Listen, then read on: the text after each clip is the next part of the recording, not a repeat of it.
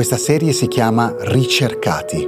È nata per raccontare le storie delle intelligenze italiane nel mondo, le vite e le ricerche degli studiosi che si incontrano nelle università di tutto il pianeta. Ricercati è prodotto da Cora Media in collaborazione con Intesa San Paolo On Air. La puntata di questa settimana è di Silvia Bencivelli.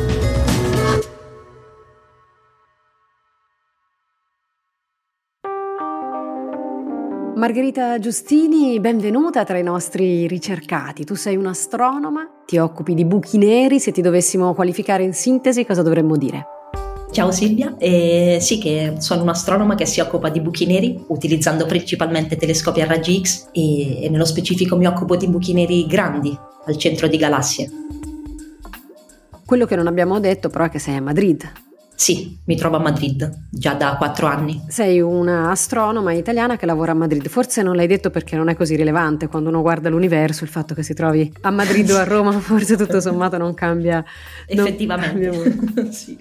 Ci stai parlando di galassie distanti, insomma, approfondiamo un po'. Stai parlando dei buchi neri supermassicci e sembra una ricerca di quelle, insomma, per persone molto fantasiose. In realtà è un ambito dell'astronomia che ci racconta molte cose sulla storia del nostro universo, quindi anche sulla nostra storia, no? Sì, incredibilmente sì, se vuoi, è qualcosa forse di inaspettato, così, di primo acchito, però i buchi neri supermassicci sono dei grandi protagonisti della storia del nostro universo. Quindi in realtà una grande fetta della ricerca contemporanea in astrofisica si dedica a studiare proprio questi oggetti cosmici così peculiari, però peculiari per noi, però per l'universo evidentemente non così peculiari, no? Ce ne sono tanti quindi di buchi neri nell'universo, mi pare. Un'enormità, sì, non sappiamo ancora quanti, però sappiamo che ce ne sono perlomeno uno per ogni galassia massiccia, per ogni galassia grande, probabilmente anche in quelle più piccole. E poi ce ne sono un'enormità di buchi neri ancora molto più piccoli e di questi ne avremo decine di migliaia di più anche nella nostra galassia. Una cosa che colpisce è che non li abbiamo sempre visti, cioè a un certo punto, abbastanza di recente, abbiamo scoperto l'esistenza dei buchi neri. E poi siete arrivati voi che li studiate. È stata, cioè, la tua branca di ricerca, insomma, l'astronomia dei buchi neri, che storia ha? È una storia simile a quella della storia di molte discipline dell'astrofisica delle alte energie.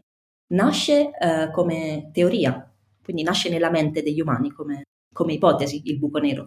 E poi, dopo la Seconda Guerra Mondiale, nasce come disciplina vera e propria fisica, grazie all'utilizzazione di razzi rimasti residui dopo la fine del conflitto, e riutilizzati e riciclati a scopo scientifico. Quindi sotto l'idea di alcune persone con davvero un'inventiva fuori dal normale, sono stati installati dei detector a raggi X su questi razzi, sono stati lanciati, messi in orbita e hanno rilevato dell'emissione dei raggi X proveniente da fuori dalla nostra galassia. E quindi si è capito che qualcosa stava succedendo e si è aperta la branca dell'astronomia a raggi X. Un decennio dopo, più su per giù, hanno realizzato che alcuni di quei raggi X provenivano da un buco nero nella nostra galassia in questo caso. E i raggi X, anche questi sono importanti, è un modo di osservare lo spazio particolare ed è anche la ragione per cui esistono dei telescopi che osservano lo spazio dallo spazio. Noi quando diciamo telescopio siamo abituati a pensare a un oggetto in cui uno infila l'occhio dentro, invece si scopre che ci sono stati e ci saranno, e ce ne sono di molto nuovi, degli oggetti che chiamiamo telescopi comunque, che sono satelliti che lanciamo lassù per guardare ancora più lassù. E questi sono i tuoi? Sì, questi sono quelli che utilizzo io. E perché quello che succede è che i raggi X sono particelle di luce, però molto energetica, che non oltrepassano la nostra atmosfera. Le nuvole che sono di mezzo li assorbono, per fortuna nostra, perché altrimenti ci bruciacchieremmo tutti. E quindi per osservarli dobbiamo andare sopra le nuvole, e perciò si installano dei telescopi sopra dei satelliti che vengono lanciati in orbita, e quindi io di fatto non ho mai messo l'occhio a un telescopio. Tu stai qui e ricevi i messaggi che ti mandano i telescopi che hai lanciato nello spazio, no? E questo sì, buono. Che hanno lanciato altri colleghi. Io sono l'utilizzatrice finale tipo di queste grandi opere, perché sono poi delle opere enormi di ingegneria, sono dei macchinari enormi, lunghi una decina di metri perlomeno. Ci fai un esempio? Un telescopio a raggi X che è già operativo, che magari potremmo aver conosciuto o di cui possiamo aver sentito il nome? Per noi il più famoso è XMM-Newton, che è il grande telescopio dell'Agenzia Spaziale Europea, ed è il telescopio a raggi X più grande mai costruito dall'umanità. Diciamo è il nostro compagno più fedele di lavoro degli ultimi 20 anni. Chandra è un altro telescopio molto famoso che invece è dell'agenzia statunitense, della NASA. C'è una buona flotta di telescopi a raggi X operativa anche al momento. C'è NUSTAR, che è un altro telescopio sovvenzionato anche dalla NASA, che è il più lungo mai, non è il più grande ma è il più lungo mai messo in orbita dagli umani, e ha una 20 metri di lunghezza, quindi immagino, sono imprese tecnologicamente per me incredibili, per me che sono semplicemente astronoma e posso poi sfruttare il loro lavoro, però sì, sono in orbita. Perché quando uno dice telescopio spaziale probabilmente pensa immediatamente a Hubble o adesso a James Webb, no? E a quelle immagini tutte così colorate che sembrano delle fotografie fantastiche. Quello è un tipo di telescopio spaziale, no? Esistono tanti tipi, tante dimensioni, ed esiste una storia dei telescopi spaziali abbastanza lunga anche, insomma. Sì, è così. Tutti i telescopi spaziali bene o male si assomigliano nel tipo di lavoro che fanno, perché devono essere lanciati in orbita e comunicare con noi da lì. Poi però si differenziano a seconda del tipo di detector che hanno a bordo, quindi a seconda del tipo di luce che devono raccogliere, e a seconda di questo dipende il tipo di tecnologia che devono avere a bordo. E i telescopi a raggi X sono abbastanza peculiari rispetto a quelli ottici come Hubble o quelli infrarossi come JWST, perché il telescopio a raggi X deve essere molto lungo per riuscire a rilevare questi fotoni molto energetici. E lungo, intendi lungo come un'automobile, come un autobus, come un transatlantico? Cosa vuol dire lungo? È diciamo lungo come un autobus su per giù, diciamo che deve essere lungo almeno 10 metri per avere una sensibilità sufficiente a farci fare scienza, e più lungo è meglio è. Poi c'è un'altra cosa interessante sui telescopi a raggi X che è una storia italiana, no? Perché i telescopi a raggi X che adesso esistono in tutto il mondo, vengono lanciati in tutto il mondo, avrebbero potuto essere, se negli anni 30 la storia nazionale fosse andata diversamente, una gloria italiana. Chi c'è dietro? Ce la racconti questa cosa? Posso chiedertelo? Certo, è un orgoglio per tutti noi e soprattutto anche italiani all'estero, se vuoi un po', no? Perché la storia si assomiglia. Sono stati Bruno Rossi prima e Riccardo Giacconi poi, sono state queste persone, quelle con quella inventiva peculiare di cui vi parlavo poco fa, che nel dopoguerra hanno avuto l'idea di proprio appiccicare dei rilevatori di raggi X a questi razzi e mandarli in orbita. Loro erano nel frattempo emigrati negli Stati Uniti, lavoravano in un laboratorio là, ed hanno aperto questa branca dell'astronomia per tutti. Sì, poi va precisato che Bruno Rossi andò negli Stati Uniti per via delle leggi razziali nel 1938, sì. E Giacconi per lavorare in situazioni, diciamo, più favorevoli dal punto di vista economico in anni molto successivi. Però insomma effettivamente sono state intelligenze italiane, no? A lanciare l'idea di guardare lo spazio da lassù attraverso i raggi X. È un lavoro delicatissimo. È un lavoro molto complicato, voi siete tanti, queste imprese coinvolgono migliaia di scienziati alla volta, poi voi stessi avete storie particolari. Per esempio io so che nella tua vicenda c'è stato anche un telescopio spaziale che ha avuto una qualche sfortuna, no? Era un telescopio giapponese in quel caso, tu stavi in Giappone, o sbaglio? Sì, no, non sbagli, si tratta dei Hitomi. Hitomi era un satellite giapponese che aveva a bordo 2 telescopi, tra cui uno a raggi X rivoluzionario, e tutta la comunità a raggi X stava aspettando i risultati di questo telescopio. Io mi trovavo a Tokyo in missione per conto dell'istituto di ricerca spaziale olandese per cui lavoravo in quel periodo, e mi hanno mandato là per aspettare i primi dati che avrei dovuto calibrare. E mentre stavo lì a Tokyo ho potuto assistere sia al party, alla festa di celebrazione dei primi dati presi da questo strumento nuovo a raggi X, che effettivamente sono stati rivoluzionari, e pochi giorni dopo alla notizia dell'enorme disastro cosmico, perché il satellite si era spezzato, rotto in 10-12 pezzi. E quindi niente, tutto è finito all'improvviso. Da piangere, un'impresa di tanti anni, di tante persone, a un certo punto il telescopio si rompe. Però questo non è la cosa normale, la cosa normale è che riusciamo a lanciare il telescopio e continuiamo a raccogliere informazioni sullo spazio grazie a lui.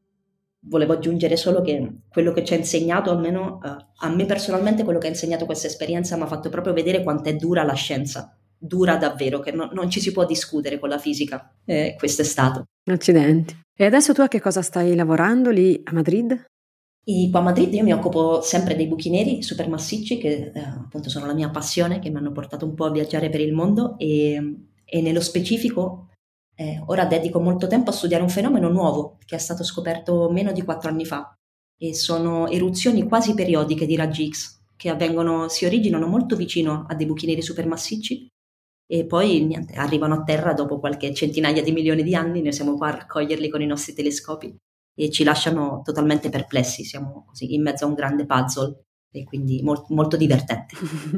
Molto divertente anche questa cosa che noi chiamiamo buchi neri, ma possono essere visti, no, in realtà non vengono visti. Com'è? Raccontaci cos'è un buco nero, perché è la tua passione. Ma ci sono delle incomprensioni, secondo me, un po' semantiche, per così dire, perché li chiamiamo buchi neri, però io dico sempre poi alle persone che in realtà non sono né buchi né neri. Non sono buchi perché i buchi neri sono delle regioni di spazio-tempo estremamente dense, quindi sono delle regioni dove c'è moltissima materia, moltissima, però compressa in una regione spaziale piccola, come ad esempio il nostro pianeta. Se fosse grande come il mio pollice, il polpastrello, non tutto il pollice, sarebbe un buco nero.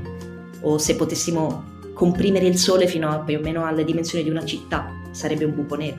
Quindi una cosa estremamente densa, ma non è un buco, quasi il contrario se vuoi, è una grande accumulazione di materia. E poi non è nero probabilmente, perché io me lo immagino che abbia tutti i colori dell'universo, perché dentro c'è di tutto. Quindi siamo solo noi umani che abbiamo dei limiti alla nostra percezione e quindi li chiamiamo buchi, perché pensiamo che le cose cadono lì e poi non si vedono più, e quindi anche neri perché non si vedono. Ma in realtà poi si manifestano, perché infatti li osserviamo con i raggi X, non esattamente i buchi neri ma la materia che gli sta cadendo addosso e che si scalda fino a temperature così alte da emettere raggi X come noi emettiamo infrarosso. E poi noi abbiamo sempre questo riferimento del visibile, no? Noi esseri umani, per cui riferiamo tutto quanto a questo senso così importante per noi, ma poi quando vai a esplorare l'universo ti servono altri sensi, altri modi per... continuiamo a dire vedere le cose. La metafora è sempre quella di vedere, anche se in realtà non le stiamo vedendo, nel senso... È vero. Cioè, se i nostri occhi li lanciassimo lassù, non vedremmo quello che vedete voi. C'è bisogno di un telescopio un po' diverso. Sì, ecco. Per forza, sì. Il nostro spettro visibile è davvero un piccolissimo, è davvero una piccolissima parte di tutta l'energia che c'era fuori e che ci porta informazioni sull'universo. Quindi se ci dovessimo limitare al visibile davvero non sapremmo che esistessero i buchi neri, non sapremmo dell'esistenza delle stelle di neutroni e così via, tante cose ci sfuggirebbero, troppe. Senti, ma allora la tua giornata come si svolge? Cioè la giornata di una che studia i buchi neri? La mia giornata per lo più è davanti al computer, come molti di noi, soprattutto per questo fatto che mi collego direttamente ai telescopi appunto con computer, quindi con internet. Quindi la mia giornata tipicamente inizia leggendo quello che è un po' il quotidiano degli astronomi. Si chiama ArXiv, è un sito web dove tutti possono pubblicare i loro articoli prima o dopo accettazione formale da parte di una rivista, quindi ci sono le ultime novità scientifiche. Quindi si inizia un po', tipicamente inizio la mattina così, entro nell'atmosfera di quello che mi aspetta poi, e poi tipicamente si apre il programma di posta elettronica e si inizia a rispondere alle varie richieste di collaboratori o editori di giornali e cose così. E appena ci si sente pronti, così a mente sgombra e libera, ci si dedica alla ricerca di punta, in cui si deve essere davvero concentrati senza possibilità di deviazioni. E perché se è un lavoro che si fa così, quindi al computer sostanzialmente, tu sei a Madrid? È una bella domanda. Io potrei fare questo lavoro in qualsiasi punto della Terra. Dell'universo probabilmente anche. Sì, finché c'è una connessione con i dati del telescopio, sì, in realtà in qualsiasi punto dove quello che il telescopio osserva poi possa mandarmi come informazioni, io lo potrei fare. E sono a Madrid seguendo un contratto, un po' come ho fatto io penso negli ultimi 10-15 anni della mia vita. Dove si può studiare i buchi neri io vado. E dov'è che si studia i buchi neri nel mondo oggi? Dove sono i centri di ricerca dedicati a questa cosa? Beh, come ti dicevo, lo studio dei buchi neri è un po' un tema, direi, fondamentale dell'astrofisica moderna, quindi si studiano in realtà un po' in tutto il mondo. Non c'è un continente in cui non si studiano i buchi neri ora.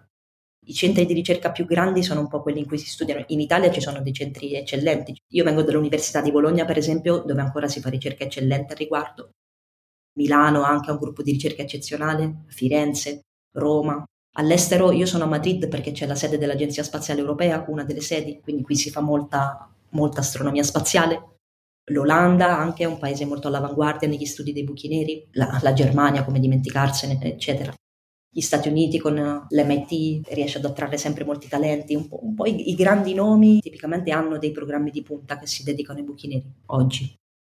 E la tua storia invece qual è? Tu hai Hai viaggiato, prima hai menzionato l'Olanda, il Giappone. Sì, ho viaggiato molto. Da dove vieni intanto? Tu sei bolognese? No, io sono jesina, io sono nata a Jesi, nelle Marche, in provincia di Ancona. Sono nata là quasi 40 anni fa e a 18 anni mi sono spostata a Bologna per dedicarmi allo studio dell'astronomia e poi ho fatto tutti gli studi lì. Ho fatto laurea triennale, specialistica e anche dottorato di ricerca. Ma già durante il dottorato avevo passato un periodo importante all'estero, negli Stati Uniti in quel caso. Poi dopo il dottorato era molto difficile rimanere in Italia, estremamente, e quindi sono rimasta un periodo senza lavoro e poi ho trovato un'opportunità negli Stati Uniti, quindi sono tornata lì, ma non mi trovavo molto bene in quel paese e per fortuna ho trovato un'opportunità a Madrid con l'Agenzia Spaziale Europea, sono rientrata in Europa molto felicemente. Sono rimasta lì 2 anni e poi mi sono spostata in Olanda, ma sempre seguendo contratti, io sarei rimasta tranquillamente dov'ero.